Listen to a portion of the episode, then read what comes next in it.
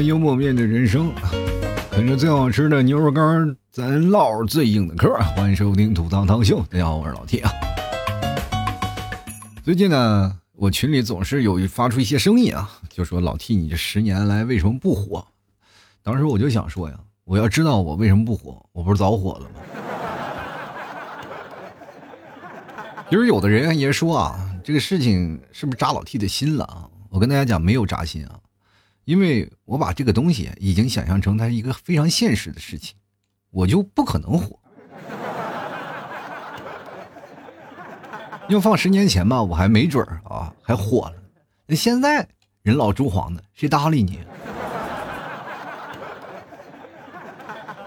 但是这种感觉不太一样了啊！你站在一个年长者的这个位置，你再看他们年轻人聊天你会发现一件非常特别奇怪的事情。就是你看不懂，尤其是看到男人和女人在聊天的时候，你总能发现一种特别微妙的火药味儿，总是穿插着一些什么呢？就是两个人在针锋相对的一种聊天，哪怕两个人在嘻嘻哈哈，但是总是保持自我的观点，不断在那里抨击。有些人可能不知不觉的就形成这种一种局面。啊，就很多人就说我们聊天本来很和谐啊，但是你们看不到其中的一些火药味儿，我就能看到啊，所以说我就喜欢隔岸观火，哈 哈然后我又把这个火药呢稍微点一点，是吧？让这火药味更浓一点啊。他们吵起来打起来了呢，啊，我在旁边再继续围观啊。其实这两天我的群里的人逐渐增加了嘛，就很多的人说了，老弟你的底气在哪里？其实我的底气就在我群里这二百多号人。啊，都是支持我的嘛，就是摩托车也是一颗螺丝一颗螺丝攒起来的。其实，在你这个方面当中呢，你会发现有很多的人会默默支持你，但是他们表达的观点不太一样啊。就是年长的人和年轻的人，他们在聊天呢，那个节奏啊，还有各种的方式也不太一样，而且这个聊天的节奏也变化也特别快啊。比如说我的这个群一开始就是简单的就是给老 T 赞助摩托车的，然后慢慢慢慢就变成网吧了，慢慢变成又是搞足疗的了，后来。现在成相亲的，莫名其妙的就转到相亲的这个道路当中啊！说实话啊，相亲这件事情我不反对啊，我觉得各位都可以。但是如果在群里相亲，我觉得是不太现实的，因为我会发现很多的人看不懂另外一种人。因为我一开始我还保持挺乐观的一个态度，我觉得现在的年轻人呢都比较什么呀，都比较勇敢啊。但是当我发现了以后，就是聊了很多，因为有很多的小孩子也听我节目嘛，就是零零后啊、一零后的也很多。然后他们进群里以后，就表现出非常中二的那种态度，就让我慢慢对男性这种这个产生了一丝丝的怀疑，你知道吗？后来你就会发现，单身越来越多，那是不是说是因为某种现象，而是成为一种既定的事实，你知道吗？到底是什么原因把男生都霍霍成这样了？就咱聊天不能好好的聊吗？你聊过去我们看待一个男人啊，就一个女生观赏一个男人，应该是享受这个男人沉稳啊，有魅力，说话风趣幽默。但是我就发现啊，就是很多的男生他总自认为自己很幽默，但其实说是说实话啊，就很多人就不带搭理他。您说话呢，就显得自己啊，我这很幽默，我这说话我能说，我这个外向。但是你不知道多少人背地里骂你啊。这首先就有一个观点，就是不是自知之明啊，就很多人不太了解自己。其实年轻人我们都有年少轻狂的时候啊，不太认识自己，我们总觉得自己是伟大的啊。我不管别人怎么想的，但是我要传输我的观念啊，我反正我的所所有的观点，我一定要传输到啊。我自己认为的事情就是天老大，地老二，那我就老三，是吧？我不管说谁，我非常自我的就在那里说啊，有什么可炫耀的，我就马上去可以炫耀一番。其实很多人啊，就是出现了这样的一个症状啊，类似于自非常自我的一个状态，就造成了很多的，包括现在的女生啊，女生说实话啊，就是情感上要比男生要大几岁，是吧？于是乎呢，就会形成几个派别啊，女生就会显得比较悲观啊，就觉得好男人都死哪儿去了，对吧？其实这段时间我一直在考虑这个单身和这个恋爱的过程当中啊，究竟是出现了什么样的过程，让很多的人觉得谈恋爱特别难？在我们八零后那个年代，我们觉得谈恋爱并不难，你知道吗？就是我们那个年代真的是敢爱敢恨的。我们喜欢一个人呢，我们就发出自己的努力去追啊，就不是说半道而放弃。就很多人呢，就哪怕没有谈过恋爱呢，就会感觉到自己啊，就是还没等着谈到呢，就已经半道崩组了啊。那种感觉就是，我希望感情就像点外卖一样，是吧？你马上就给我送到，你不来我就要给你差评啊。因为你会发现这个社会速度在变快啊。所有的东西都在变快，所以说谈恋爱也是追求速成，但是不是一样的。点爱情这个东西啊，跟你点外卖啊，或者给你干逛商场呀、买东西啊，或者是你去网上下单买点东西不一样。这个东西是要循序渐进的，你不能说你一来就行。就比如说马上快过年了，各位朋友都要回家了嘛，是吧？父母要给你催婚，是吧？或者给你选择相亲对象，有很多人就很烦躁啊，说我为什么要去相亲？父母给我们相亲，我们为什么要去？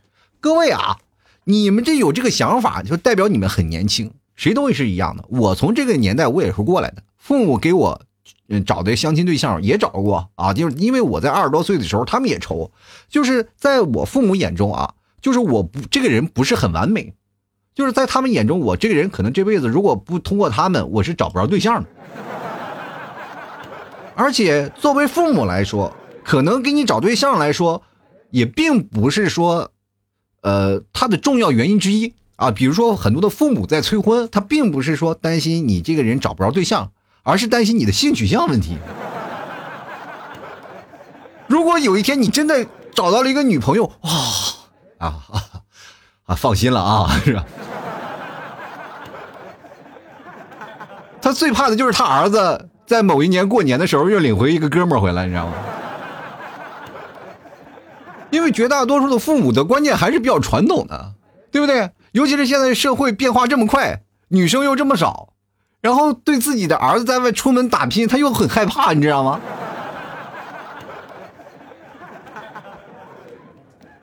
但女生就不重要啊，因为什么呢？女生父母很多的其实也是在催婚啊，在催女生啊，怎么样，怎么怎么样？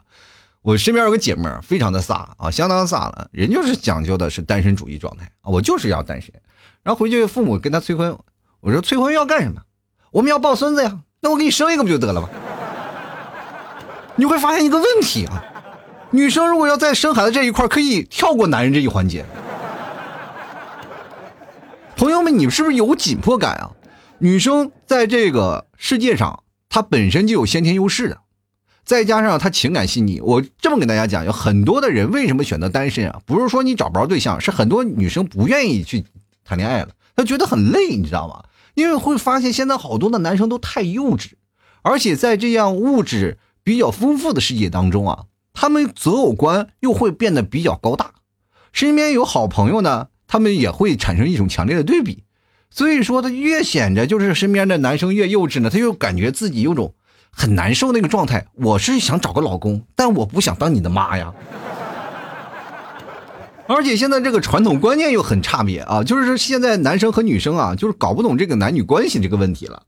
像我们八零后那个年代谈恋爱，其实很简单啊，就是男主外女主内，因为我们那个时候还没有太多的变化，就是比较传统的一代，对吧？就男生哪怕要娶女生啊。我们最多是在我们那个地区啊，是要讲究什么男女平等的啊，就是男生要，是吧？要随这个要可能要是买一个车呀，或者买套房啊，至少有个家啊。女生可能父母就会支持啊，或者女生家里就会支持一辆车，然后这样的话，你结了婚有车有房了，这样呢，你的家庭才会幸福安稳度过去啊。这是在过去传统的观念当中，那么现在就不一样了啊，现在就是开始考虑呢彩礼的问题，这是一个拦路虎。接着呢，又在考虑什么样的问题呢？就是你有没有这样的经济实力来支撑我们这个家庭的往前走的？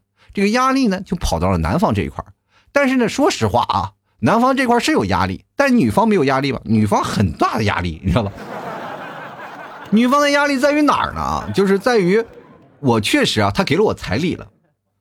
那我如果我要感情不好，我分手会不会有这种骗婚的感觉？你知道吗？其实女性也想独立出来啊，但是呢，她又是害怕这样的事儿啊，因为你会发现现在的传统观念又不一样了。啊，就是过去我们是男主外女主内吧，现在不一样了啊，现在女生呢在内她可能不太行，在外也是一流的啊。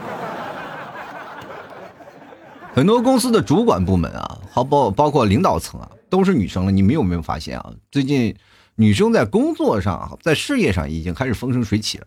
于是乎呢，男生呢就会越来越宅啊，越来越不愿意说话。包括现在很多的男生，他们都有一个口头禅啊，怎么口头禅呢？就是干什么要出去玩啊？打游戏它不香吗？然后呢，他们总会给自己一种心理暗示：我到该结婚的时候，我肯定就能找到对象了，对吧？你这个时候呢，就很多人会口嗨，是不？就是表现出自己非常啊渣男，非常有一套的那个手段。就是你在网上带着两个妹妹，你有什么好炫耀的？我就问你，你不知道现在有个变声器吗？你谁知道你在这带的是不是一个光膀子、留着胡茬子、抠着脚丫子大汉呢？我真的见了一个见识过这样的事情啊，就是打游戏，我身边有很多的朋友，那段时间也打打游戏啊，什么王者呀，什么吃鸡啊，反正这些游戏肯定都玩啊啊！现在很多的年轻人都玩过啊，我包括我自诩，我也是一个爱玩游戏的人，我也是个相对来说心态比较年轻的人，跟他们玩呢，有时候组队呢，然后突然队伍里冒出了一个女生啊，就女生的声音，然后哇，很多的人都崩溃了啊！小姐姐，你要子弹吗？要要要包吗？马上救你，就是那种。这个时候我不说别的，就是这个优势，它就逐渐显现出来了。我在那里跪着都爬了半天，快死了，他都没过来救我呀。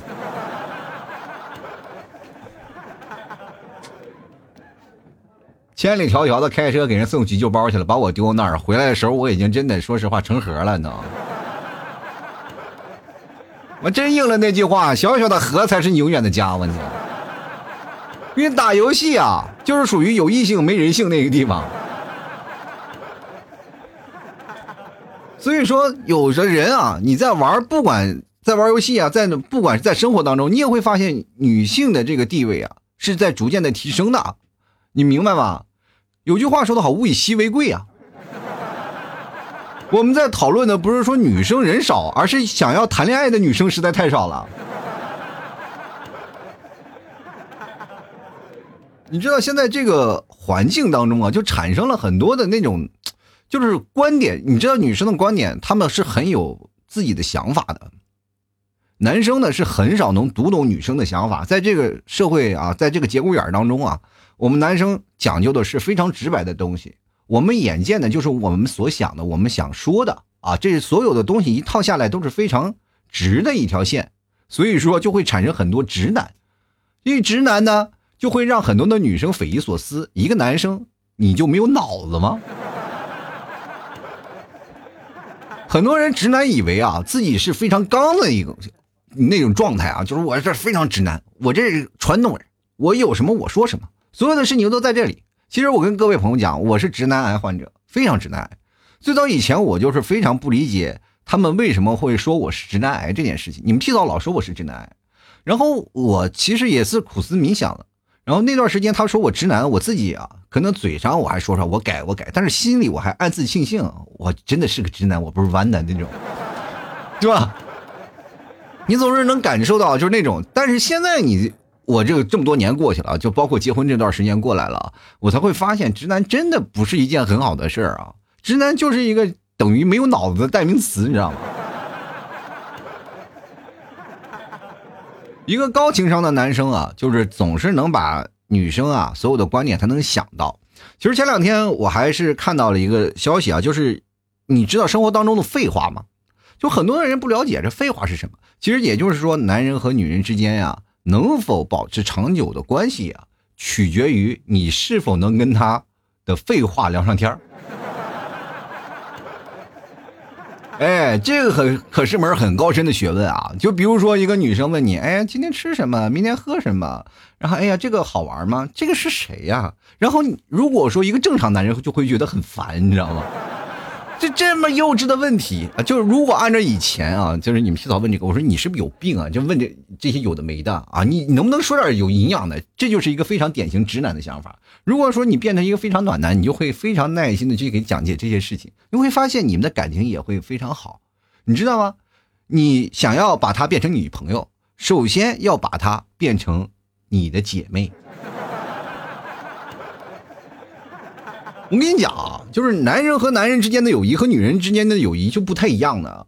就是女生和女生的友谊，她们在一起，说实话就跟谈恋爱没有什么区别。就尤其是她们的闺蜜啊，对不对？防火防盗防闺蜜。其实有的闺蜜，她就为什么要抢她男朋友？其实说实话也是一种报复啊，因为她抢了她的女朋友呀。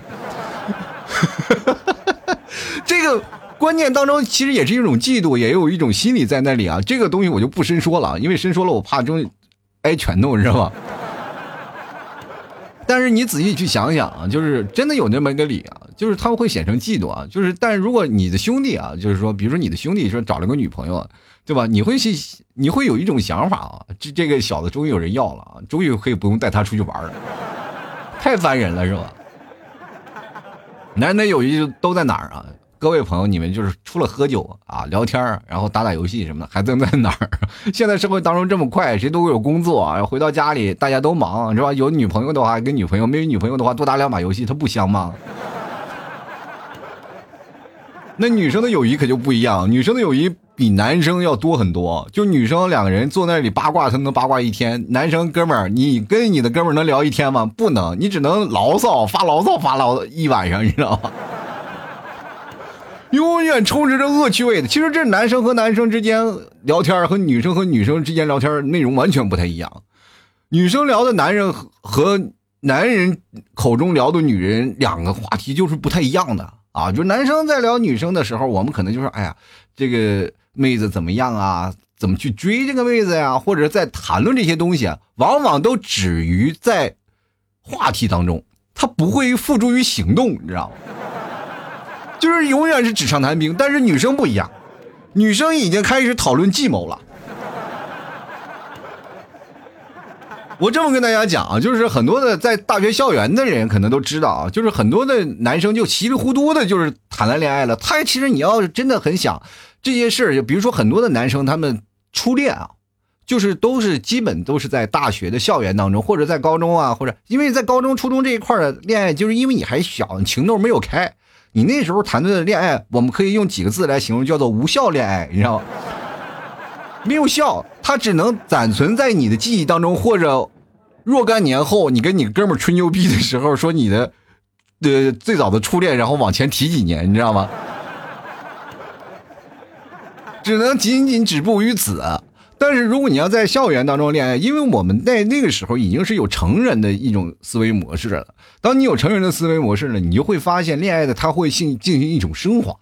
那个校园恋爱在大学的校园当中，它是介于，呃，现实和懵懂之间的这样一个关系啊。因为我们太现实了，呃，在现实生活当中谈恋爱，其实我们也是很累的啊。但是在那个校园当中，我们还是存在几种，对吧？颜值也是存在一大方面的，对不对？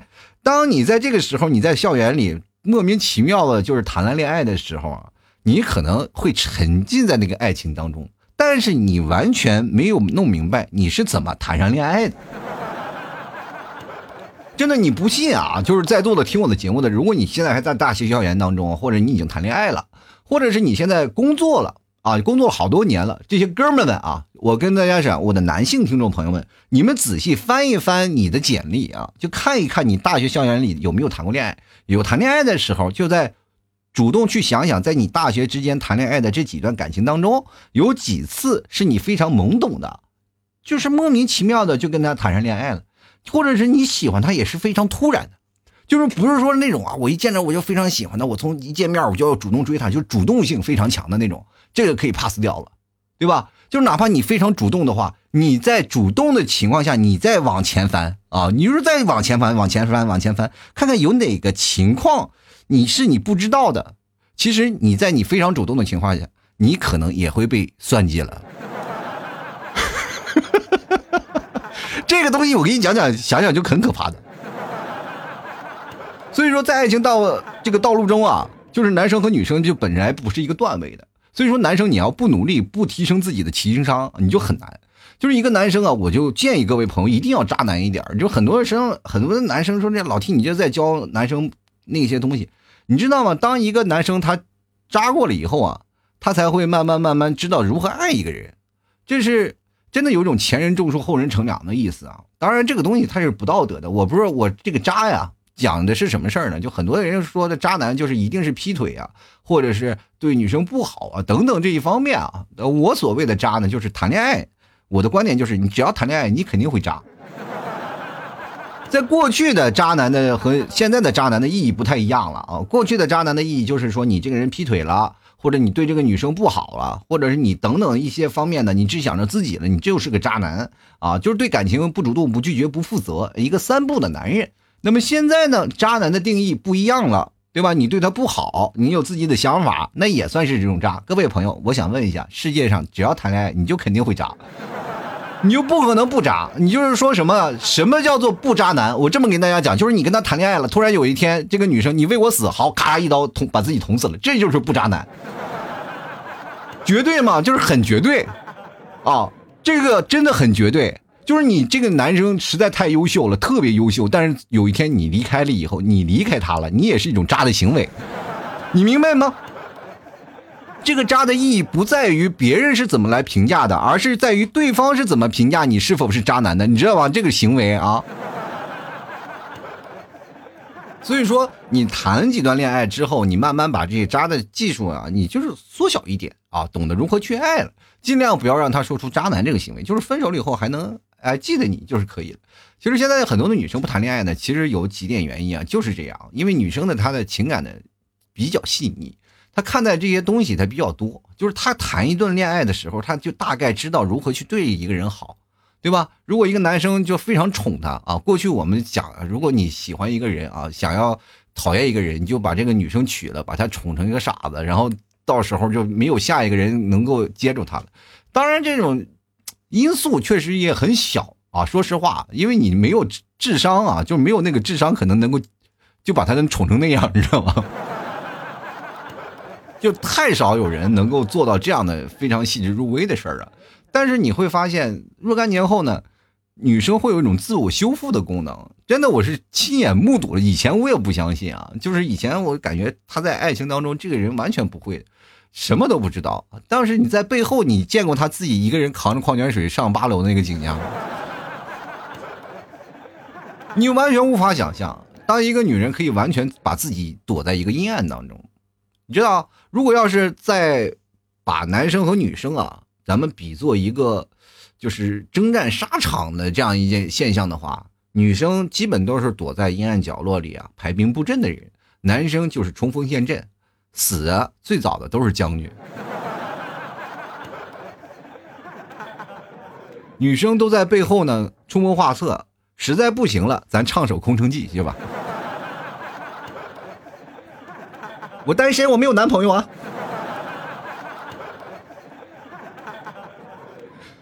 所以说啊，我跟各位朋友讲，就最早以前有首歌啊，就是小和尚是吧？说山下的女人是老虎，主要是老虎。其实最早以前我特别不理解这首歌，我说为什么女人是老虎呢？我也跟那个小和尚一样，我就问师傅呀，就是为什么山下的女人是老虎呀？这个为什么？等你长大了你就明白了，女人真是老虎，老虎屁股摸不得呀。你这敢摸，他就敢告诉你耍流氓，知道吗？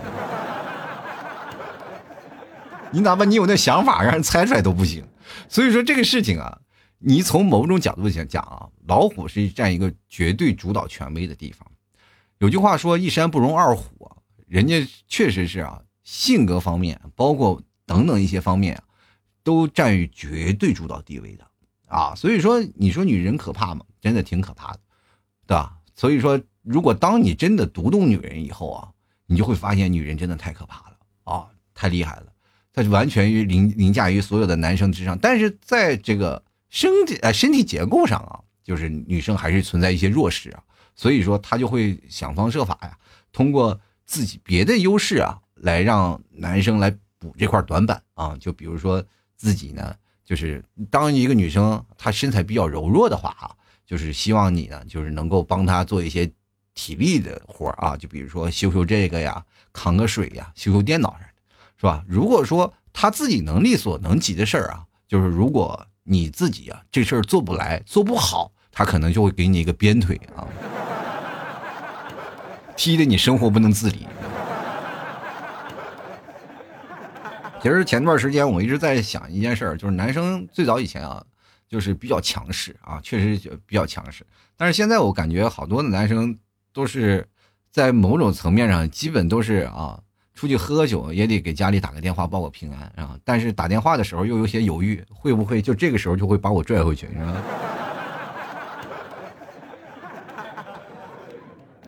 其实我觉得女生啊，现在啊，现在女生啊，目前。啊，因为我们接受的消息太多了，我觉得这是一点非常不好的一件事儿啊。就是因为女生本身她就是一个海绵体，她就能吸收很多的东西，它就是一种海绵体质，就是有很多的东西它能瞬间吸收啊，就包括一些情绪方面的，它都能吸收。女生的共情能力要比男生要多很多啊。如果说碰见一件非常感人的事情，女生肯定哭得稀里哗啦的，对吧？她肯定说你说的非常感人动的时候，她哭得比你还难受。就像小时候我们看那些什么《蓝色生死恋》呀，看那些感性的那种那个片子是吧？永远是女生先流泪，对吧？当男生到了大概若干年后，可能才会开窍啊，才会有这种共情能力。所以说，男人成熟了以后的标志就是什么？共情能力。在年轻的时候就非常中二啊，这就造成了很多女生。女生如果要共情能力强的话，她就会能吸收周边所有的情绪。她能感受到周边的一些很微弱的气场。如果你在这个当中啊，就很多女生现在，包括年轻的女生啊，看得多了，明白多了，就她会很有代入感啊。你知道吗？就是女生现在看那些短视频啊也好，或者是你看听一些音频类的节目也好，你或者是。不管是接受一些什么毒鸡汤也好，你会发现现在社会当中有一种算法。我跟大家普及一个常识啊，就是你现在有很多的算法叫做猜你喜欢，猜你喜欢这种算法非常可怕的。就比如说你购物买东西啊，你买东西，就比如说买老 T 家牛肉干，肯定会隔三差五就会给你推送各种牛肉干。对吧？就比如说你爱看这个东西啊，就比如说拿个视频，你爱看这个内容啊，内容你超过几秒几秒，然后他就会推送你下一个内容，相同的差不多类似的内容，然后你看完了，你又停留多少秒了，是吧？他又会觉得，他就给你打上一个标签，你就是喜欢这样的内容，他就会不断的给你推送这样的内容，明白吗？当你吸收了过多的这种负面情绪，或者是那种的。啊，各种的感触啊，或者你要不应该这样做，不应该这样做，你会发现你慢慢慢慢就会自己代入感，你就觉得你自己已经遇到了很多渣男了。让很多的女生的恋爱都没有谈过，她就觉得自己的都不能再相信任何男人了，对不对？说有的这个男生那个男生啊不能要，那个男生不能要，你就会有过多的代入感了。你其实不太了解你自己啊，有的女生自己都不太了解你自己有多么厉害啊，因为你太能吸收那种的情绪化的东西，以至于你对这个世界上很多的人都不信任，包括对自己的都不信任。其实女生最可怕的就是对自我的否定，她觉得自己不够优秀，因为看到了很多的东西，优秀的成功案例，她觉得自己不够优秀，她甚至有些时候会自卑啊，我就配不上这个人。我不配拥有爱情，你说最可怕，你知道吗？比如说，有个女生真的有男生就喜欢她了啊，两人在一起了，这个女生就会每天晚上会不断问自己：我自己配不配拥有这份爱情？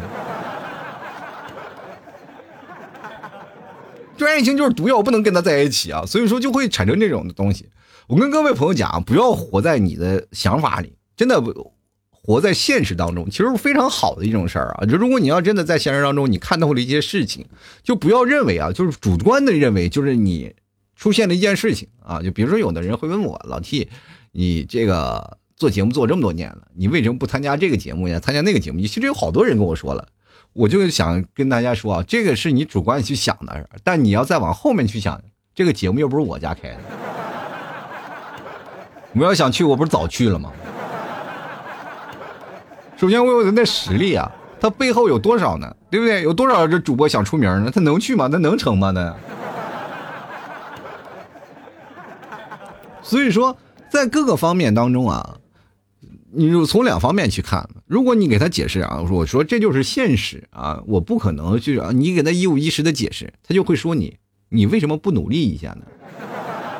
哈哈哈就我明知道我努力也不可能的是吧？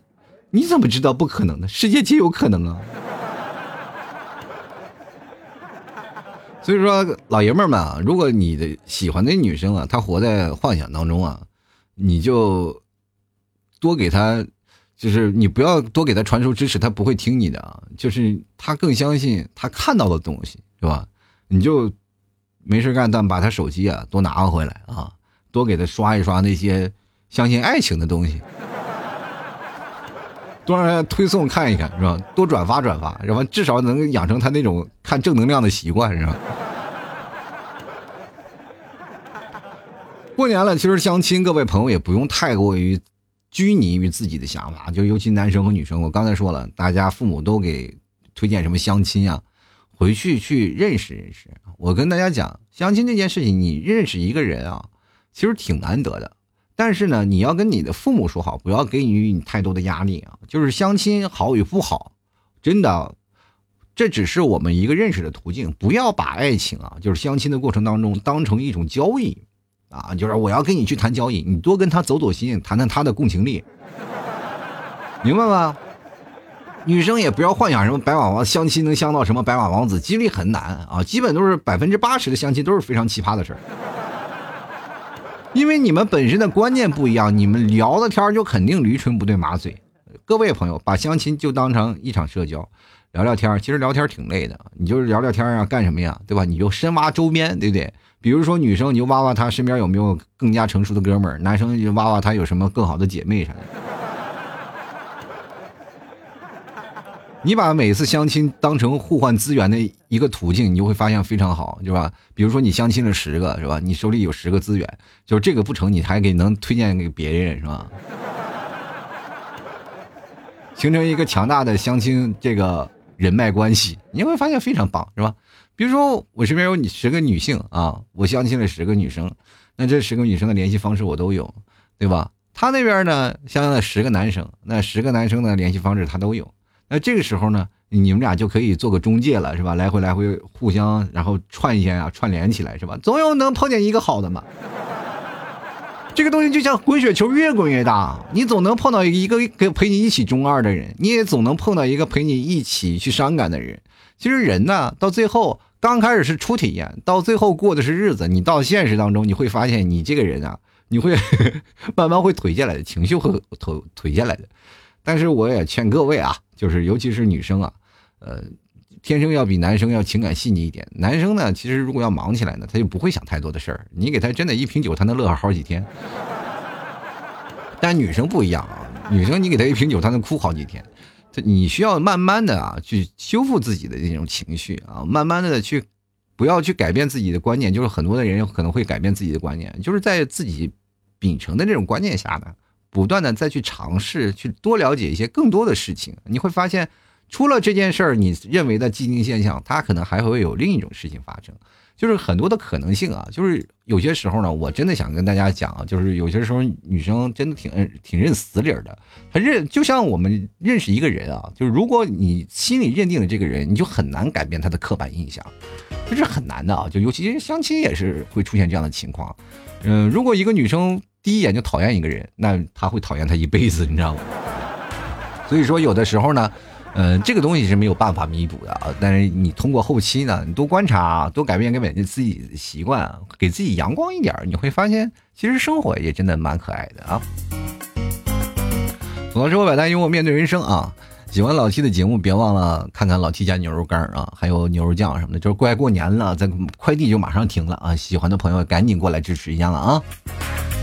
有购买的方式，各位朋友也非常简单啊，直接登录到淘宝，搜索“老 T 家特产牛肉干”购买就可以了。然后淘宝现在有年货节啊，有这各种打折优惠，各位朋友可以赶紧过来试试，或者是直接搜索老 T 的宝贝名称“老 T 家特产牛肉干”啊。就很多人搜那个搜主播老 T，你搜不到啊，你要搜老 T 家特产牛肉干，或者搜索店铺吐槽脱口秀。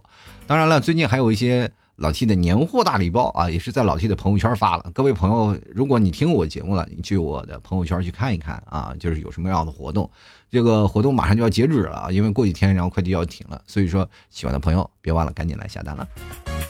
老 T 的私人微信就是拼音的老 T 二零一二啊，拼音的老 T 二零一二，喜欢的朋友可以过来看一看啊。当然，各位朋友可以关注老 T 的公众号，主播老 T 啊，就老 T 的公众号。啊，每天会发一些文章啊，过年的时候也会给各位朋友发上一些拜年的好意思的、有意思的事情啊，希望各位朋友多多支持一下啊。好了，本期节目就要到此结束了啊！当然，过年的时候呢，老 T 节目也会照常更新的啊！也希望各位朋友回家了，或者是你在家里过年的时候，也别忘了听一下老 T 的节目，是吧？着急我的每年还会给各位朋友拜个年什么的，都会有啊！希望各位朋友多多支持一下。好了，本期节目到此结束了，我们下期节目再见，拜拜。